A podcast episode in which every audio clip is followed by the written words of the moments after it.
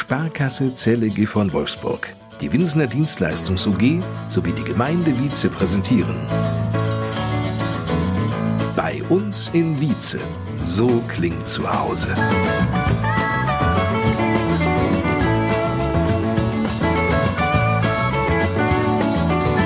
Die Podcast-Radioshow mit Menschen und Geschichten aus Hornbostel, Jeversen, Wiekenberg und Wietze.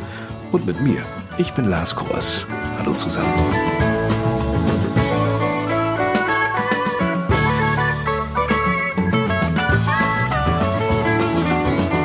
Heute geht es um Nachwuchsförderung, die Jugendfeuerwehr in Wietze, Zukunft gestalten, die Ausbildungsmöglichkeiten bei der Sparkasse Zelle von Wolfsburg. Fantastisch, Jan Bollmann über Goldfunde in der Wietze. Spielen, die Pläne, eine Laienspielgruppe in Wietze aufzubauen. Netzwerken, der Gewerbering Wietze stellt sich vor. Prägen, Wolfgang Röhl erzählt über seine Zeit als Vorsitzender des Schützenvereins Hornbostel. Und Wohlfühlen, Neues vom Büchtmannshof in Wiekenberg. Den Anfang macht wie stets Bürgermeister Wolfgang Klugsmann. Den habe ich in seinem Büro getroffen und zunächst einmal nach seinem ganz persönlichen Jahresrückblick gefragt. Ja, privat war das Jahr 2019 natürlich geprägt von der Bürgermeisterwahl. Fast 70 Prozent der abgegebenen Stimmen habe ich bekommen. Das waren richtig tolles Ergebnis, eine großartige Bestätigung. So habe ich es jedenfalls empfunden, meine Arbeit. Und das hat mir natürlich auch viel Mut gemacht, entsprechend engagiert weiterzuarbeiten für die Gemeinde. Ja, dienstlich sind mir insbesondere natürlich die drei Großprojekte im Hinterkopf geblieben, die wir noch vor der Brust haben oder wo wir dabei sind. Die neue Mitte, das ist ja wirklich rasant vorangegangen. Am 19. Februar haben wir den Grundstein gelegt Genau vier Monate später, am 19.06., haben wir das Richtfest gefeiert. Ja, und am 7. Februar planen wir mit dem Umzug zu beginnen. Sind die Räume schon alle verteilt? Aber klar, alle Mitarbeiter waren auch schon da, haben sich ihre Räumlichkeiten angeguckt. Die haben jetzt auch Form gewonnen, die Fußböden sind drin, Heizung, die Wände sind gestrichen. Also jeder kann sich schon ein ganz gutes Bild machen und ich habe da noch keine negativen Stimmen gehört. Alle freuen sich wirklich drauf. Aber es ist ja nicht nur, das muss ich immer wieder sagen, es geht nicht nur um das Rathaus, sondern es geht eben auch um das Bürgerhaus, also die umgebaute Schule, wo wir ja die Mensa reinbringen, die Bücherei, ein neues Familienzentrum und die Jugendpflege und eben auch der Bürgersaal. Was passiert denn eigentlich mit dem jetzigen Rathaus, dem alten dann? Ich kann soweit verkünden, dass es einen ernsthaften Interessenten hier aus dem Ort gibt, aus dem Dienstleistungsgewerbe. Da sind aber noch die eine oder andere Frage offen und ich hoffe, dass wir die im Laufe des Monats geklärt bekommen und dass wir dann erst die Politik und dann die Öffentlichkeit darüber informieren können, wie es weitergeht. Mhm. Ja, ansonsten klar, äh, Kita-Neubau, da ist es gut weitergegangen. Im Juni haben wir den Bebauungsplan beschlossen. Im Oktober haben wir ja nach einer kurzen Diskussion auch einen, wie ich finde, tollen Namen beschlossen mit dem Vier-Farbenland. Und jetzt am 5.11. haben wir den vorliegenden Planentwurf beschlossen und wir sind jetzt dabei, den Bauantrag vorzubereiten, damit wir dann hoffentlich Ende des nächsten Jahres, wenn alles gut läuft, mit dem Bau fertig sind. Das Ganze wird rund 2,8 Millionen Euro kosten und dann werden wir zwei neue Krippen und zwei neue Kindertagesstättengruppen haben. Also ein erfolgreiches Jahr 2019 für die Gemeinde und auch für dich als Bürgermeister. Ja, definitiv. Es gibt tatsächlich noch so, so viele andere Sachen. Also was, was mir noch am Herzen liegt, gerade auch im, im sozialen Bereich haben wir auch eine ganze Menge auf den Weg gebracht.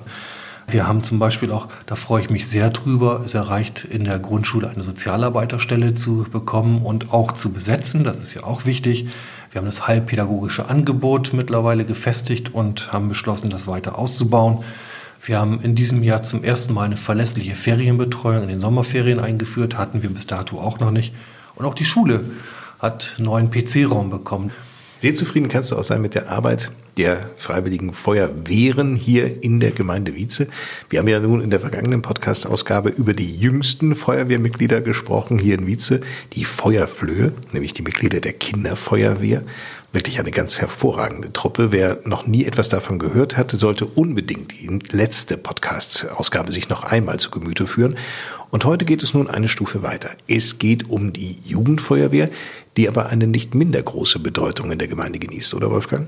Definitiv. Mir fällt niemand aus der Führungsriege der aktuellen Feuerwehr ein, also Gemeindebrandmeister, Ortsbrandmeister, Stellvertreter, alle, die in Verantwortung sind.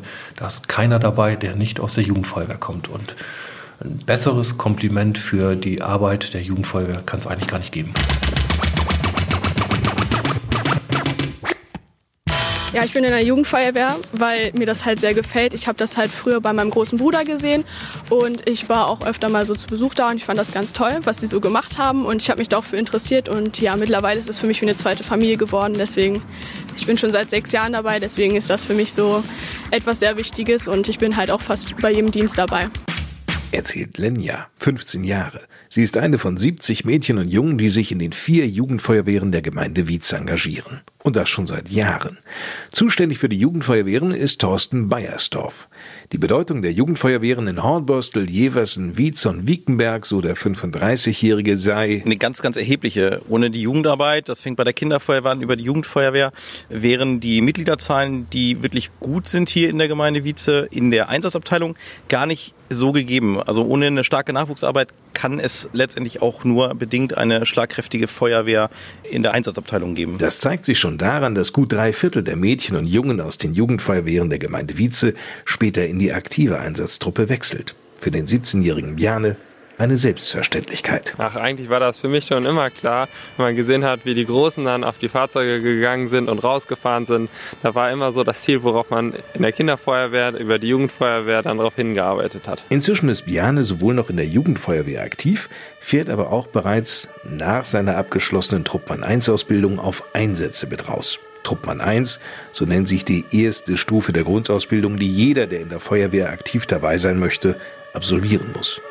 Die Jugendfeuerwehr führt die Kinder und Jugendlichen sehr gut in die Belange und die Arbeit der Feuerwehr ein. Ganz wichtig dabei, die Jugendfeuerwehrmitglieder lernen, was Teamgeist bedeutet. Denn, so Thorsten Beiersdorf, Jugendfeuerwehr und auch Feuerwehr ist nie eine Einzelaufgabe, das ist immer Teamarbeit und das stellt sich auch relativ schnell heraus, ob jemand teamfähig ist, ob er da mitarbeiten möchte im Team. Ich glaube, das ist so die Kernaussage, die man darauf tätigen kann. Alles andere an Technik, was da gemacht werden muss bei der Jugendfeuerwehr, das kommt im Laufe der Zeit. Und dieser ausgeprägte Teamgeist ist der Schlüssel zum Erfolg. Zeigt sich übrigens auch in Wettkämpfen, wie Fiete, 15-jähriges Mitglied der Jugendfeuerwehr Wietze, erzählt. Wir haben auch dieses Jahr mit den größeren aus der Jugendfeuerwehr einen Wettkampf teilgenommen an der Leistungsspange. Das ist die höchste Auszeichnung in der Jugendfeuerwehr, die man kriegen kann. Und das Tollste, was man so in der Jugendfeuerwehr erleben kann, das ist das Zeltlager findet Lenja. Definitiv. Zeltlager ist das, was richtig Spaß macht. Vor allem die, die Gemeinschaft dort und die ganzen Spiele, das ist halt das, was es so ausmacht. Ne? Ob Kinder, Jugendliche oder Erwachsene, die Freiwillige Feuerwehr Wietze versteht sich als eine Einheit. Die Gemeinschaft in einer Jugendfeuerwehr ist großartig und auch die Zusammenarbeit zum Beispiel mit der aktiven Einsatzabteilung ist bei Altpapiersammlungen oder ähnlichen Veranstaltungen echt super. Schwärmt Jane. Dieses Gemeinschaftsgefühl, ob nun bei Altpapiersammlungen oder anderen Aktivitäten in der Gemeinde, unterstreicht auch gleichzeitig die gesellschaftliche Bedeutung, die die vier Ortswehren in Wietze genießen.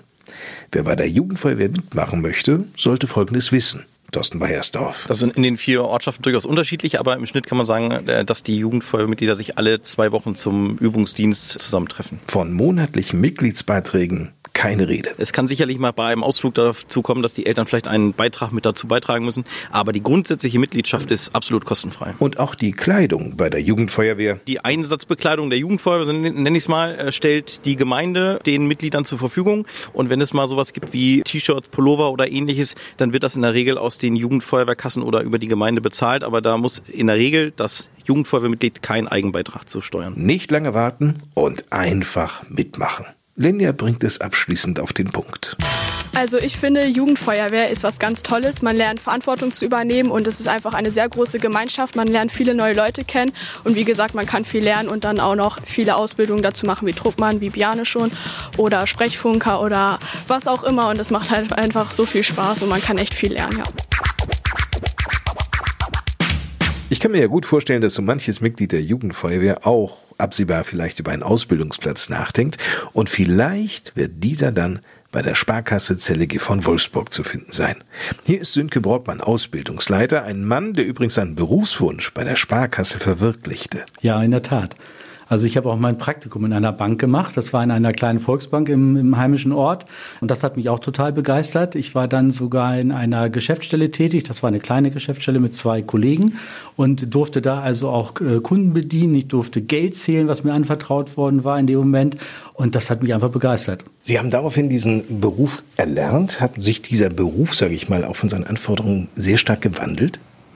Definitiv. Also wir haben zu früherer Zeit im Bankenbereich eher beraten. Wir waren eher so der, derjenige, der mit am Tisch sitzt. Aber wir haben nicht wirklich verkauft. In der heutigen Zeit ist es so, dass man sagen muss, der Mensch steht im Vordergrund. Wir wollen eben helfen mit den Lösungen, die wir anbieten können.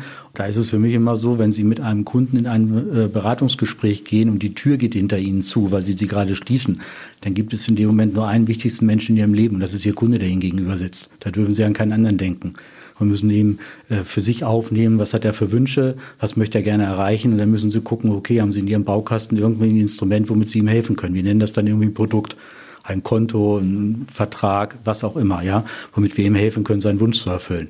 Herr Brockmann, es ist doch so, wenn ich Bankkaufmann werden möchte oder Bankkauffrau, dass ich immer die Vorstellung habe, ich muss ein Mathe-Genie sein, um überhaupt hier punkten zu können. Ist dem so? Sie sollten sicherlich rechnen können, um das mal einfach auszudrücken.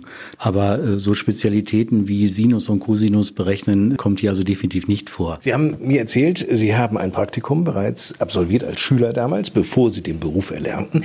Ist eigentlich ein Schulpraktikum bei der Sparkasse Zelle Gifhorn Wolfsburg eine Voraussetzung oder empfehlenswert? Also eine Voraussetzung ist es nicht zwingend. Es ist aus meiner Sicht aber sehr, sehr empfehlenswert, ein Praktikum zu machen weil sie im Praktikum sich äh, zum einen natürlich die Sparkasse anschauen können, weil sie auch, auch dann nochmal wissen, was machen die dort ganz konkret, weil es äh, für sie im Endeffekt auch dazu beiträgt, dass sie sich richtig entscheiden bei ihrer Berufswahl.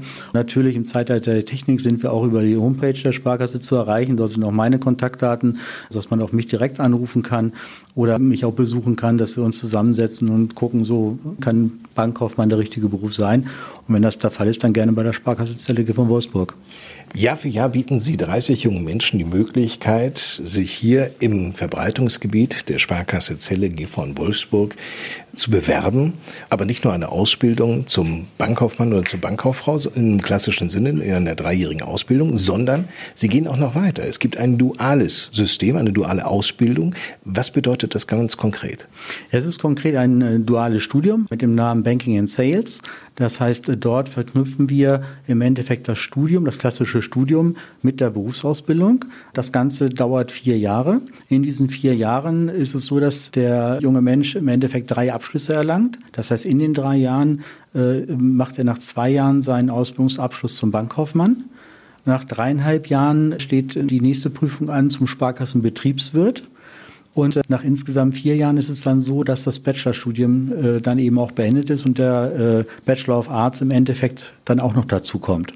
Ja. Welche Perspektiven können sich daraus ergeben, beruflicher Art? Naja, wir haben die Situation, dass wir, wenn wir den klassischen Weg gehen, Berufsausbildung und dann eben persönliche Weiterbildung in der Sparkasse, dann ist das immer mit äh, Praxisanteilen natürlich verknüpft, dass ich also meine Ausbildung mache, in der Praxis tätig bin, im Regelfall vielleicht im Filialbereich, dass ich dann mich weiterbilde mit äh, entsprechenden Möglichkeiten, die die Sparkassenfinanzgruppe Ihnen bietet und dass ich dann natürlich zu einem späteren Zeitpunkt gewisse Positionen einnehmen kann. Vielleicht möchte ich keine Filialleiter werden, vielleicht möchte ich Spezialist werden in einer Fachabteilung. All diese Möglichkeiten bieten äh, sich mir dann. Und über den äh, dualen Studiengang ist es ja so, dass das Ganze natürlich einfach schneller funktioniert, weil ich nach vier Jahren schon drei Abschlüsse gemacht habe in der Zeit und dann im Regelfall äh, in, ja, ich sage jetzt mal gehobene Positionen äh, reinkomme. Ich werde also äh, vielleicht im Unternehmenskundenbereich tätig, ich werde in der Vermögensberatung tätig, in der Weise, dass ich dieses alles vielleicht sonst nicht so schnell erreicht hätte, wenn ich jetzt eine normale Ausbildung gemacht hätte und eben den längeren Weg gewählt hätte, was durchaus nicht verkehrt sein muss, aber was natürlich, äh, sagen wir, den, den Faktor Zeit äh, durchaus schon nicht unwichtig erscheinen lässt. Wie wichtig ist denn Ihnen beispielsweise auch, dass jemand durchaus auch aktiv am gesellschaftlichen Leben teilnimmt, beispielsweise ehrenamtlich bereit sich engagiert und möglicherweise sogar dort auch äh, erfolgreich eine Gruppe leitet? Das ist eine sehr wichtige Komponente. Zumal wir jetzt hier unter dem Stichwort Ehrenmann, Ehrenfrau, Ehrenleute eben auch äh, für das Ehrenamt geworben haben, in dem Sinne, dass äh, wir eben der Meinung sind, dass äh, junge Menschen, die sich ehrenamtlich engagieren, in jeglicher Form, sehr gut zu uns passen, sehr gut zu uns als Sparkasse passen, aber auch sehr gut zu uns von, vom Berufsbild her passen, weil sie sich eben auch in ihrer privaten Zeit mit Menschen im positiven Sinne auseinandersetzen, weil sie sich um andere Menschen kümmern. Und das ist im Endeffekt ja auch das, was bei uns oben ansteht. Und insofern haben wir den sogenannten Ehrenamts-Azubi mal ins Leben gerufen. Bedeutet letzten Endes, dass wir in dem Moment ja weniger auf die Noten gucken, sondern tatsächlich eher auf den Menschen. Und äh, wer sich bei uns also für eine Ausbildung bewirbt und schon eine ehrenamtliche Tätigkeit mitbringt, uns diese auch erklärt, was ihn jetzt äh, daran reizt und auch mindestens 100 Stunden im Jahr sich in dieser Form engagiert, der erspart sich also erste Einstellungstest in dem Moment und wird direkt zum Vorstellungsgespräch eingeladen, weil wir einfach diesen Menschen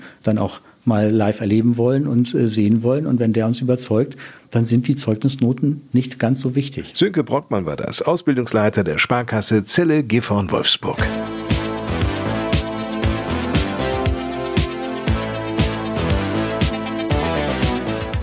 Texas ist berühmt für seine Erdölvorkommen. Goldfunde machten Alaska bekannt. Bei uns in Wietze gibt es beides, Gold und Erdöl. Während allerdings die großen Zeiten der Ölförderung schon viele Jahrzehnte zurückliegen, ist das Gold vor noch nicht allzu langer Zeit eher zufällig entdeckt worden.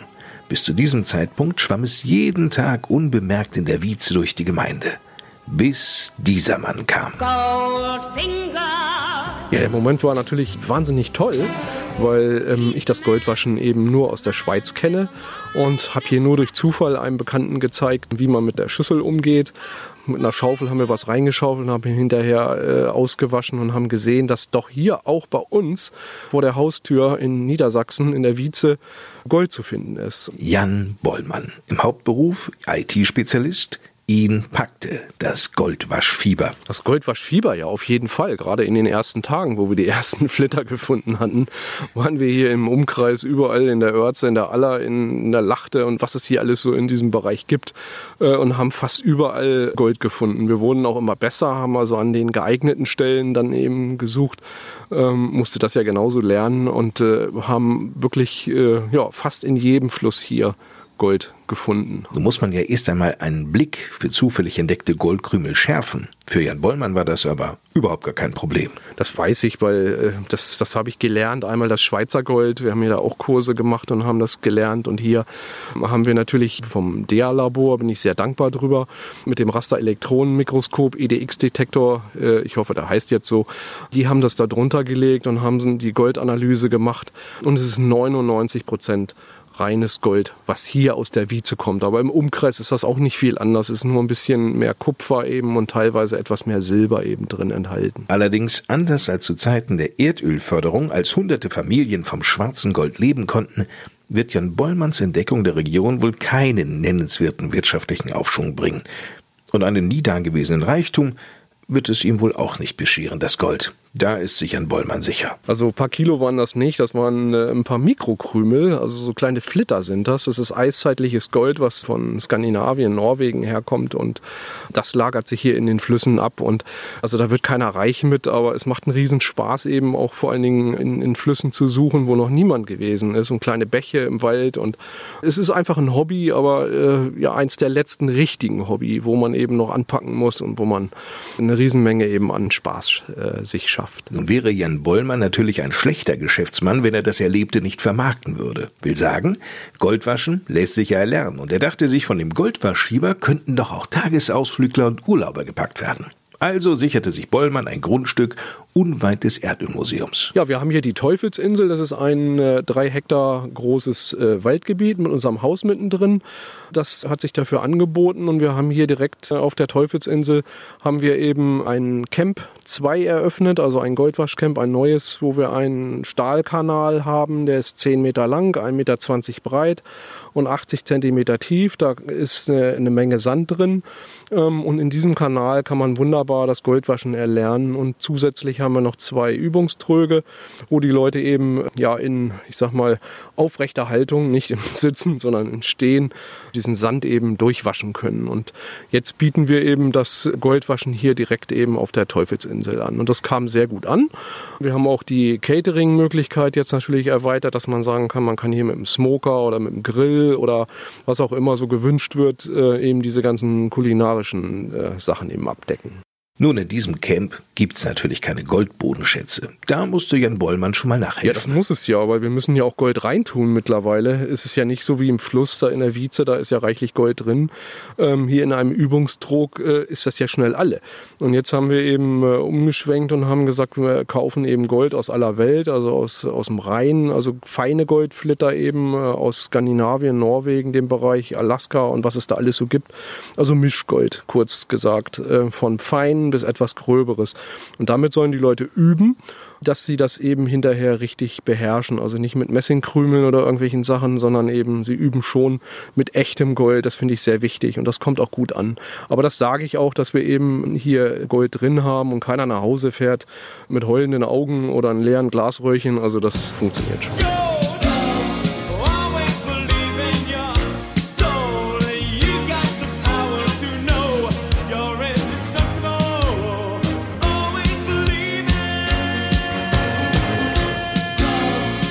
Öffentliche Neugier der Besucher wächst übrigens von Jahr zu Jahr. Und Jan Bollmann selbst, den lässt das Goldwaschfieber nicht mehr los. Also wenn man einmal damit anfängt, dann ist es wie eine, ja, wie eine Goldsucht eben. Wenn es um Handel, Dienstleistungsgewerbe, Handwerk und Gastronomie geht, hat die Gemeinde Wietze jede Menge zu bieten. Über 500 Unternehmen haben sich hier angesiedelt, bieten vielen Menschen eine Existenzgrundlage. 52 dieser Firmen sind im Wiezer Gewerbering zusammengeschlossen. Ich finde schon, wenn man im Vize ein Unternehmen führt oder Wiezer Bürger ist, dass man sich auch für den Ort einbringen sollte und versuchen, in seiner Möglichkeit ein schöneres Vize zu schaffen. Annika Eckert ist seit drei Jahren Mitglied des Gewerberings. Seit kurzem ist sie auch die zweite Vorsitzende dieses Unternehmernetzwerkes. Beruflich widmet sich Annika Eckert Ihren beiden Firmen? In erster Linie beschäftige ich mich mit Geschenkartikeln und Ballons und in zweiter Linie mit dem Anhängermarkt, den ich von meinem Vater übernommen habe vor zwei Jahren. Neu im Vorstand des Gewerberings ist auch Chris Neumann. Auf eine steile Karriere kann der aus Hambüren stammende Versicherungsprofi zurückblicken, nachdem er 2013 seine Ausbildung bei der VGH-Versicherung bei Stefan Schwertfeger antrat, übernahm er mittlerweile das Versicherungsbüro an der Steinförderstraße. Ich denke, als Kind hat man ja mal den Traum, dass man doch mit Spaß zur Arbeit fahren möchte. Den habe ich mir erfüllt. Also ich kann jeden Morgen, wenn ich sozusagen in Wiezer reinrolle, freue ich mich, äh, mein Büro zu betreten. Ich finde das Dorf an sich ist wirklich schön. Man hat hier wirklich kurze Wege, ob das nun zu Einkaufsmärkten sind oder Sachen, die man noch organisieren sollte, müsste. Man kann hier alles bekommen, wenn man das möchte. Und wie gesagt, das gefällt mir wirklich sehr gut hier. Vor ein paar Wochen wurde Chris Neumann nun zum neuen Vorsitzenden des Gewerberings gewählt. Der alte Vorstand wollte sich zurückziehen. Was auch verständlich ist nach jahrelanger grandioser Arbeit von unseren Vorgängern, aber das ja auch über Jahrzehnte sozusagen, denke ich, ist dann auch irgendwann mal die Luft raus, sodass man sagt oder das gerne weitergeben möchte. Und da gab es Probleme, jemanden zu finden und ich habe mir die Chance ergriffen, sage ich mal, da ich auch als Existenzgründer jetzt seit Januar sozusagen unterwegs bin, würde ich gerne Leuten, die dem nachfolgen, nicht nur helfen, mit Rat und Tat zur Seite stehen und ich hoffe natürlich auch, dass wir mit unseren Kollegen im Gewerbeverein ähm, etwas Großes schaffen können. Unter anderem natürlich immer die Anlehnung äh, an diesen Street Day, das denke ich ja das größte Ereignis hier war. Da wollen wir irgendwann wieder hin. Natürlich funktioniert das nicht von 0 auf 100, sondern man muss sich da langsam rantasten und ich finde, ähm, in der Gemeinschaft ist man immer stärker als allein. Nun gilt es also, neue Akzente als Gewerbering zu setzen, mit Aktionen auf Wietze als attraktive Gemeinde aufmerksam zu machen, in der man fast alles kaufen kann. Unterstützung erhält der neue Gewerberingvorstand durch die Gemeinde. Die Gemeinde hat uns aber auch in jeder Hinsicht immer ihre Unterstützung angeboten und auch das finde ich persönlich ist mir immer sehr wichtig, gerade in der heutigen Zeit auch auf einem kurzen Dienstwege. Das bedeutet, man kann anrufen und kriegt sofort eigentlich eine Antwort oder zeitnah oder sehr zeitnah eine Rückmeldung zu allem und egal welche Fragen man hat, man kann sich immer an die Gemeinde wenden und man findet immer einen Ansprechpartner, der einem die beantwortet und das finde ich also wirklich grandios. Der Wiezer Gewerbering ist nicht nur ein starker Zusammenschluss vieler ortsansässiger, zum Teil auch sehr traditionsreicher Firmen, sondern ein gut organisiertes und engmaschiges Netzwerk. Das wiederum lebt von den Unternehmen und da sind alle hier beheimateten Firmen aufgerufen, sich hier einzubringen und zu engagieren. Vizes Zukunft mitzugestalten, wie Annika Eckert betont. Wir möchten die Mitglieder neu motivieren. Wir möchten gerne neue Mitglieder dazu bekommen. Ich denke, es gibt viele Unternehmen in Vize, die vielleicht auch noch gar nichts vom Vizer Gewerbering gehört haben. Es gibt viele neue Jungunternehmer, die wir gerne ansprechen möchten und ja, möchten sowohl die alten als auch viele neue motivieren, mitzumachen und den Gewerbering und natürlich auch Vize neu zu gestalten oder mitzugestalten und eigene Ideen mit einzubringen und dadurch die Vizer Unternehmenswelt vielleicht ein Stück attraktiver zu gestalten. Infos zum Vizer Gewerbering gibt's auch im Netz unter www.vizergewerbering.de. Komödien oder Dramen auf einer Bühne in Vize gibt's nicht? Naja, noch nicht. Absehbar vielleicht schon, getreu dem Motto Sein oder nicht sein. Das ist ja die Frage. Sie setzen jeden Abend eine Maske auf und sie spielen, wie die Rolle es verlangt. An das Theater haben sie ihr Herz verkauft. Sie stehen oben und die unten schauen sie an. Sie sind König, Bettler, Clown im Rampenlicht. Wie's tief in ihnen aussieht, sieht man nicht. Theater,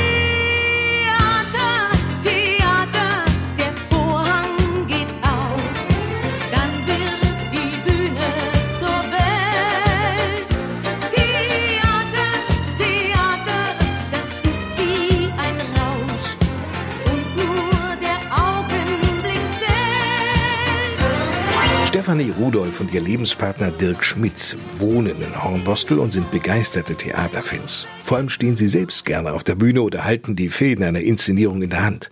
Beide haben bereits vor ihrem Umzug in die Gemeinde Wietze eine Laienspielgruppe in der Wedemark angehört. Da hatte ich zwei sehr, sehr schöne Rollen. Die erste Rolle, äh, das spielte in den 1920er Jahren in Brandenburg eigentlich, als eine Filmcrew aus Berlin eine Kulisse gesucht hat für eine Neuauflage des Grafen Dracula. Und da war ich eine Regisseurin mit einer großen Berliner Schnauze. Und das hat so zu mir gepasst, weil ich eigentlich auch aus Brandenburg komme und dann noch in Dialekt sprechen konnte. Und das war hervorragend. Und das war witzig, subtil und geistreich. Und da bin ich richtig drin aufgegangen. Und die zweite Rolle, da war ich eine Bewegungstherapeutin mit Depression und die Probleme mit ihrem eigenen Ego hatte.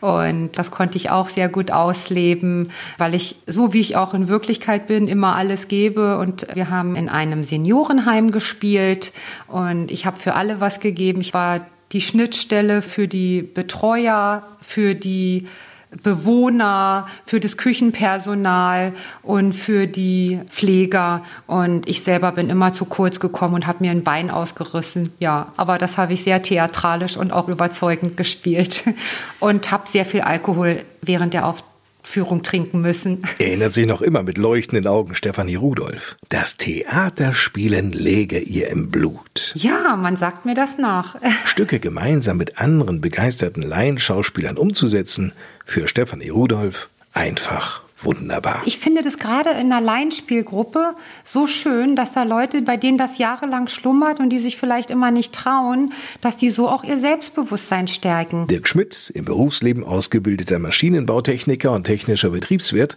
steht dabei gerne etwas mehr im Hintergrund. Also zumindest nicht auf der Bühne.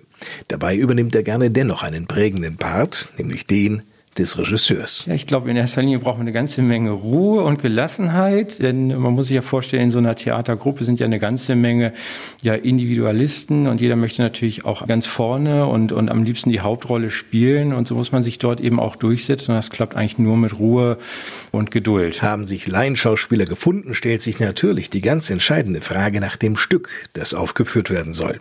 Alles halb so wild, erzählt Stefanie Rudolph. Man kann sich in der Laienspielgruppe im Theaterverband Niedersachsen eintreten und man kann sich da Stücke raussuchen. Und da geht es natürlich um Komödien mit ja, guten, pointierten Abgängen, ich weiß nicht, wie man das nennt. Wenn es halt ein Krimi ist, der halt auch witzig gemacht ist, dann darf das durchaus auch ein Krimi sein. Aber ich will auf gar keinen Fall irgendwie so ein Quatsch, so ein Blödsinn. Nur wer übernimmt jetzt welche Rolle? Da ist wieder der Regisseur gefragt. Dirk Schmidt hat da so seine Erfahrungen. Ich denke, das gehört auch zum Regisseur dazu, wenn man sich dort ein bisschen in die Person reindenkt und auch beobachtet, wie die einzelnen Charaktere so sind, dann hat man natürlich schon die eine oder andere Idee, wer wo welche Rolle spielen könnte, wenn erstmal ein Stück gefunden ist. Und ich muss ganz ehrlich sagen, wir haben uns so ein bisschen dann auch am Fernsehen orientiert und auch ein Casting dann veranstaltet, wo dann entsprechend ein Vorsprechen auch stattfand, wo sich der eine oder andere für die eine bzw. andere Rolle auch äh, bewerben konnte. Da habe ich natürlich dann einen Regieassistenten auch gebraucht, der dann mitentscheiden konnte, wer jetzt welche Rolle dann auch bekommt. Eine Laienspielgruppe in Wietze aufzubauen, regelmäßig im neuen Rathaus in der neuen Mitte zur Aufführung zu laden, das ist das Ziel von Stefanie Rudolph und Dirk Schmidt. Jetzt fehlen eigentlich nur noch die Mitstreiter. Wer sich das vorstellen kann, sollte diese Eigenschaften mitbringen. Lust wäre schön, Fleiß und auch mal körperliche Arbeit, denn so ein Bühnenaufbau ist auch nicht ohne. Da sagt sie was. Das Bühnenbild ist ja ganz entscheidend. Auch dafür ist die Laienspielgruppe natürlich verantwortlich. Ja gut, das, was da präsentiert wird, braucht natürlich auch eine Bühne und das soll natürlich auch schön präsentiert werden. Und im Dunkeln spielt auch niemand gerne. Insofern, da gibt es noch ein paar Tätigkeiten drumherum, die unbedingt äh, stattfinden müssen. Das meiste passiert neben der Bühne. Neben dem äh, Proben natürlich auch die Vorbereitung der Bühnenbau. Dass es genügend schauspielbegeisterte Mitbürger in Hornbostel, Jeversen, Wietz und Wiekenberg gibt, davon ist Stefanie Rudolph überzeugt. Also in erster Linie würde ich mich freuen, wenn sich Gleichgesinnte finden, die da genauso viel Freude und äh, Liebe reinhegen und äh, ja reingeben, aber auch die Ernsthaftigkeit verstehen, weil das ist wirklich zu 90 Prozent Vorbereitung, Aufbau. Man muss sehr viel lernen und auch während der Proben äh, schmeißt man auch noch allerhand Dinge um, um zu gucken, wie man halt da steht, auch auf der Bühne, wie man da auch positioniert ist und dass es da kein ja, Ärger gibt, dass die Leute dann da auch immer wieder mit dabei sind. Und da erhoffe ich mir halt sehr viel Teamgeist. Fleiß und Disziplin sind ganz entscheidend, um ein Stück auf die Bühne zu bringen. Stefanie Rudolph. In der letzten Gruppe haben wir ein Jahr gearbeitet und haben es nur an einem Wochenende aufgeführt. Nur einmal. Das lag aber an der Räumlichkeit, die leider für weitere Aufführungen nicht zur Verfügung stand. Das wird hoffentlich, so Dirk Schmidt, anders werden. Jetzt hoffen wir natürlich, dass wir das hier in Wietz eben so aufbauen können, beziehungsweise die Örtlichkeiten nutzen können, dass man das auch mehrfach aufführen kann. Also vielleicht mal ein, zwei oder drei Wochenenden am Stück, äh, sodass jeder dann auch da das Ganze besuchen kann. Wer Interesse hat, Stefanie Rudolph und Dirk Schmidt bei dem Aufbau der Laienspielgruppe in Wietze zu unterstützen, sollte uns über die Facebook-Seite bei uns in Wietze eine Nachricht zukommen lassen oder Philipp Daniel von der Gemeinde im Wietzer Rathaus kontaktieren. Wir leiten gerne Ihre Daten weiter. Und wer weiß, vielleicht wird ja der Traum von Stefanie Rudolph absehbar Wirklichkeit. Na, ich würde mich natürlich freuen, wenn man dann so ein Stück aufführt. Also Wietze hat ja 8000 Einwohner, dass dann auch äh, mindestens 8000 kommen zur Aufführung.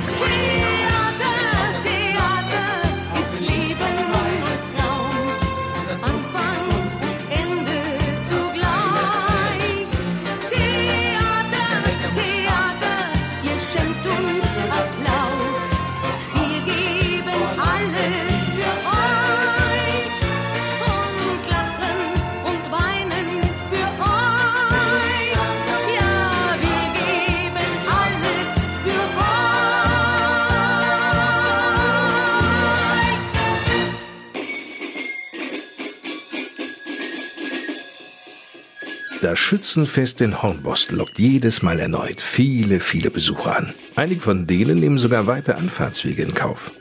Es gab Zeiten, da reiste Familie Röhl sogar extra aus Hamburg an. So fasziniert war die Familie von dieser besonderen Atmosphäre des Schützenfestes, aber auch des Dorfes. Ich habe es mir nie träumen lassen, aber wir sind am Wochenende sehr viel hier in Hornbostel gewesen und wollten nicht die Großstädter sein, die mit nichts was zu tun haben wollen. Haben uns hier immer eingebracht ins Vereinswesen, haben bei allen Veranstaltungen des Schützenvereins von Boston mitgemacht. Wenn wir im Winter mal wegen Glatteis oder so nicht kommen konnten, mussten wir uns quasi schriftlich entschuldigen, warum wir nicht da gewesen seien. Ja, und so kam man sich immer näher. Man wollte mich in den Vorstand eigentlich holen. Ich hatte immer die schöne Ausrede, du wohnst ja in Hamburg, das geht nicht, du kannst nicht im Vorstand mitarbeiten. Ja, und im Dezember 84 sind wir dann hier endgültig hergezogen. Und schon sagte man mir, die Ausrede hast du nicht mehr, dass du keine Vorstandsarbeit übernehmen kannst. Erinnert sich Wolfgang Röhl. Und an einem sonnigen Maisamstag 1986 war es dann soweit. Man wollte mich als Vorsitzenden womit ich nie gerechnet hatte, weil ich immer gesagt habe, Vorsitzender eines kleinen örtlichen Vereins muss ein Einheimischer, ein Geborener sein. Es hatte sich aber wohl niemand gefunden und irgendwie muss die Art, die wir hier vorgelegt haben, die Hornbostler wohl überzeugt haben. Sie ließen mich nicht raus. Ja, so bin ich Vorsitzender geworden. Und blieb es fortan 20 Jahre lang. Ein Amt, das Wolfgang Röhl, wie er sagt, ohne seine Frau nicht hätte stemmen können. Meine Frau hat alles mitgetragen, ohne sie hätte ich es gar nicht gekonnt. Sie hat auch, wenn ich Reden vorbereitet habe oder sonst was, sie war meine Rezensorin. Sie hat wirklich alles gemacht. Sie ist aber nie Mitglied gewesen. Sie kam aus der ehemaligen DDR und äh, musste dort an der Schule schon schießen und hat gesagt, ich nehme nie wieder eine Waffe in die Hand. Wäre sie aber in den Verein eingetreten, wir haben eine Damengruppe, hätte man selbstverständlich erwartet, dass sie auch dann aktiv mitschießt. Und da hat sie gesagt, das mache ich nicht. Mit Wolfgang Röhl an der Spitze des Hornbostler Schützenvereins gab es viele Höhepunkte, wie das 24-Stunden-Schießen. Das war eine Idee der aktiven Schützen selbst die irgendwann sagten, Mensch, wollen wir nicht mal was anderes machen, was es hier noch nie gegeben hat. Dann kam irgendwie diese Idee durch, lass uns doch sowas mal versuchen. Diese Veranstaltung ist so toll eingeschlagen, die ist so gut angekommen. Alle Beteiligten waren begeistert, dass es natürlich viel Arbeit drumherum war, dass es auch nachts schwierig wurde, dass auch Höhen und Tiefen da waren, ist ganz selbstverständlich. Aber es war eine wirklich gelungene Veranstaltung. Schade nur, dass wir nie, es nie wieder durchgeführt haben. Und unvergessen natürlich das Jubiläum zum 100-jährigen Bestehen des Schützenvereins. Da haben wir ein Jubiläum auf na, wie soll ich sagen, durchgezogen, das seinesgleichen wirklich im weiten Umkreis sucht. Ich habe sie hier vor mir liegen. Wir haben eine Festschrift herausgegeben, die wir kostenlos im ganzen Ort verteilt haben, in ganz Wietze, mit allen Ortsteilen. Ein paar Jahre später fand ich sie im Internet, dass sie jemand verkaufen wollte, das nur nebenbei. Und wir haben sie verschenkt. Und wir haben also wirklich Schützenfest ein ganzes Jahr gefeiert das eigentliche Schützenfest mit Gästen von wirklich auch weit her und hatten also dann mindestens einmal im Monat eine Veranstaltung, die nur mit dem Jubiläum zusammenhing. Und das Ganze wurde dann gekrönt im Januar 2006 durch eine närrische Veranstaltung, durch ein Karnevalsfest. So was hat es hier auch noch nicht gegeben. Und wir haben das Ganze im Dorfgemeinschaftshaus gefeiert. Es war brechend voll. Es ist hervorragend angekommen. Also wir haben Werbung für uns und das Schützenwesen auch auf diese Art und Weise gemacht. Inzwischen hat sich Wolfgang Röhl aus persönlichen Gründen aus der Vorstandsarbeit zurückgezogen. Dem Schützenverein Hornbostel jedoch bleibt er bis zum Lebensende eng verbunden. Dessen Geschicke er als Vorsitzender, für ihn übrigens völlig unerwartet, an einem sonnigen Maisamstag übernahm. Und zwar vor 33 Jahren. As time goes by.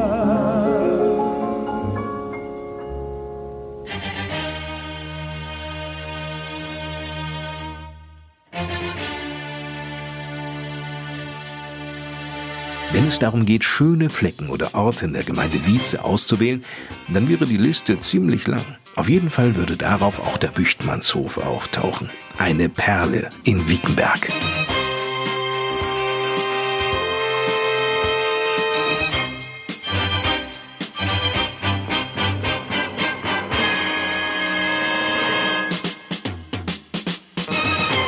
Manfred Villmann hat sich in diese Anlage vor einiger Zeit schon verliebt, den Büchtmannshof zu neuem Leben verholfen. Inzwischen bietet das Haus auch neue Apartments. Wir haben dieses noch ein bisschen jetzt erweitert, um auch mehr Möglichkeiten bezüglich der Übernachtung noch anbieten zu können.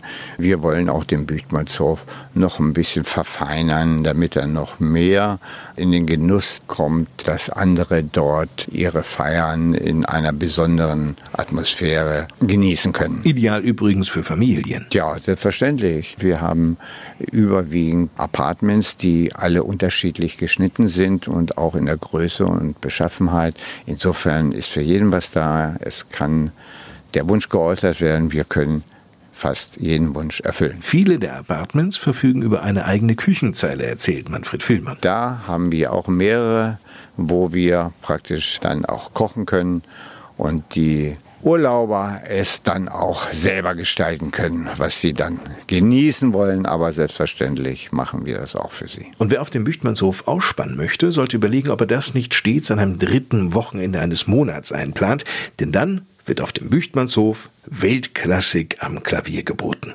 Am 22. Dezember erneut. Wir haben das in diesem Jahr extra so gemacht, dass wir gesagt haben, warum nicht auch mal dicht an Weihnachten zum Abschalten, zum ganz einfach, zum Genießen nochmal, um sich in innerer Zufriedenheit und Ruhe auf das Fest vorbereiten zu können. Gast an diesem Adventssonntag unmittelbar vor Heiligabend. Alexi Lebedev. In diesem Jahr haben wir ja das Beethoven-Jahr und da ist er mit Beethoven selbstverständlich, Liszt und Chopin hier bei uns zu Gast.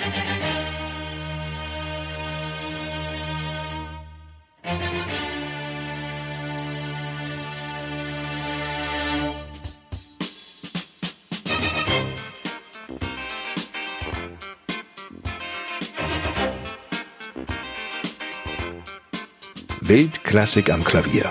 Mehr Infos dazu auch im Netz unter www.büchtmannshof.de.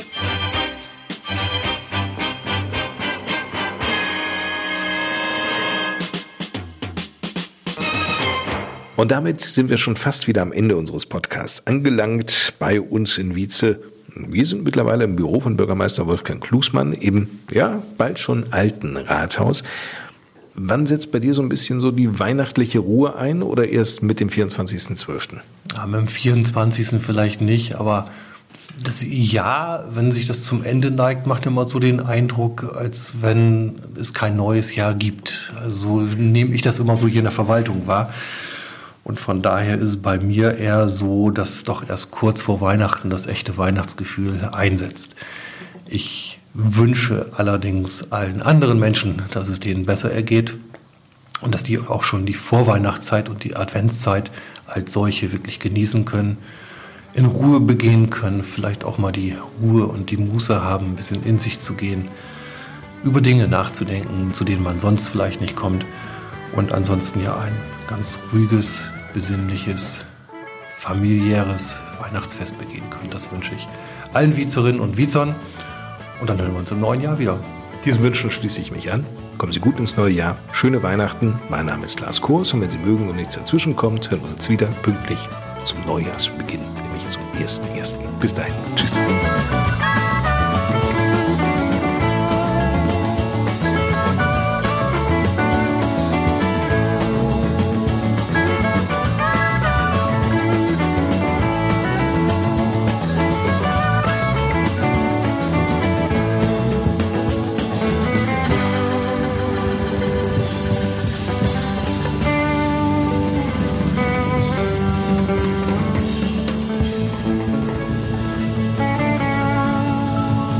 Das war bei uns in Wietze.